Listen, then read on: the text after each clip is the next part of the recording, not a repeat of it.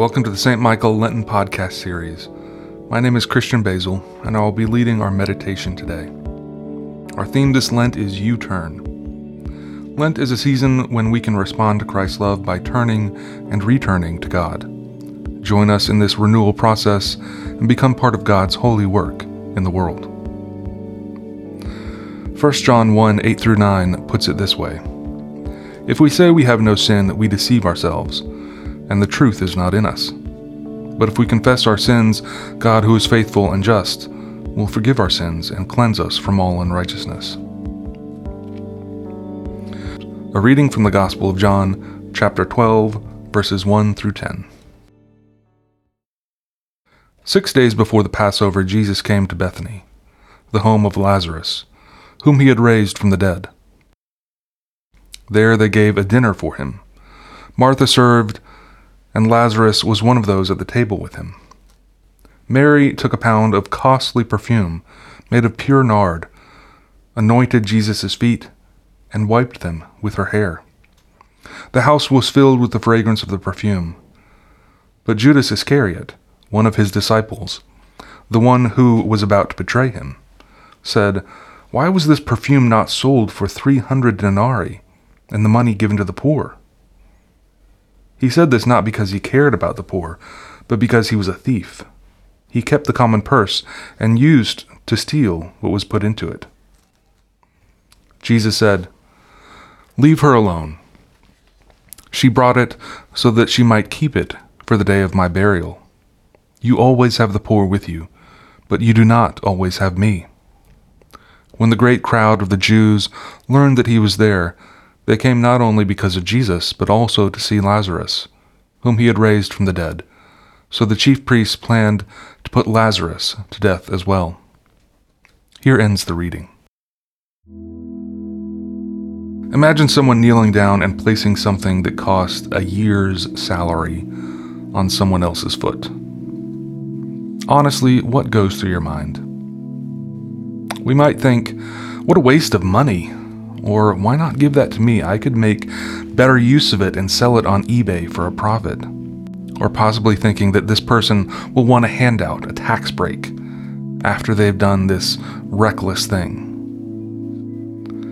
Do we see this act, no matter how much it costs, as one of love? That because someone is so moved, they might make this act of devotion. Not everyone responds to Mary's act of generous love in this story in the same way. This act of anointing Jesus' feet with expensive perfume was an incredible act of devotion, showing just how much Mary loved and valued Jesus. But others may have seen it as a waste of resources. Judas's reaction is a reminder that we do not always respond well to generous acts. So, what might your reaction have been? The contrast between Mary's act of love and Judas's response is an interesting one. Mary acts out of selflessness. It's a gesture of love and appreciation for Jesus, while Judas responds by focusing on practicality and a desire to make the most of the resources available, wondering why this expensive perfume was not sold for more money, so that secretly he could take from it. And it's easy for us to fall into this mindset, prioritizing perceived value and efficiency over love and generosity.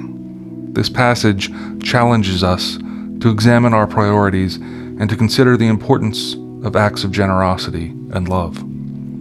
As we seek to return to God and become part of God's holy work in the world, we might ask ourselves where we see generous acts of love in our lives, both those received and given.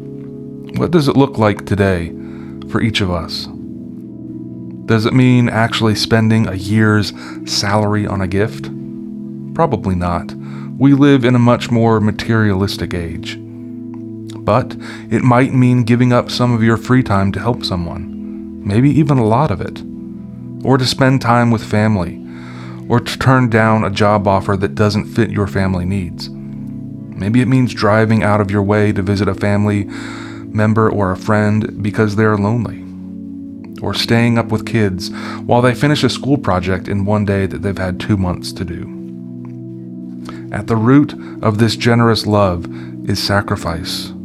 It is giving of yourself, not seeking ways to eke out an advantage. Sacrifice of self is what inspires this act of love, and love is what inspires this sacrifice of self. All of this alludes to Jesus' own sacrifice. As Mary pours out and empties the bottle of anointing oil, Jesus pours out and empties himself for us. Actions and reactions such as Judas's don't last because ultimately Judas is focused on worldly things, focused on monetary cost. But in the face of death, money just doesn't matter. The only thing that lasts up until death and through it is love. And it is Mary's act that both signifies her love now and her faith, but also her love beyond death, because this oil is for burial.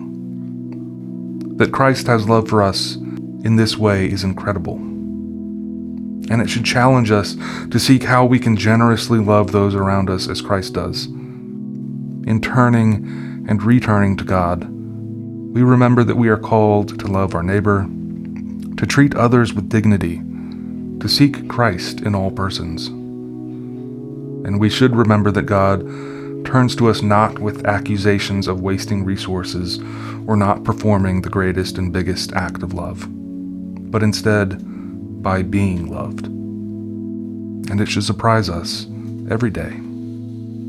Amen. Please join me as we continue with the Lord's Prayer. Our Father, who art in heaven, hallowed be thy name. Thy kingdom come, thy will be done on earth as it is in heaven. Give us this day our daily bread, and forgive us our trespasses, as we forgive those who trespass against us.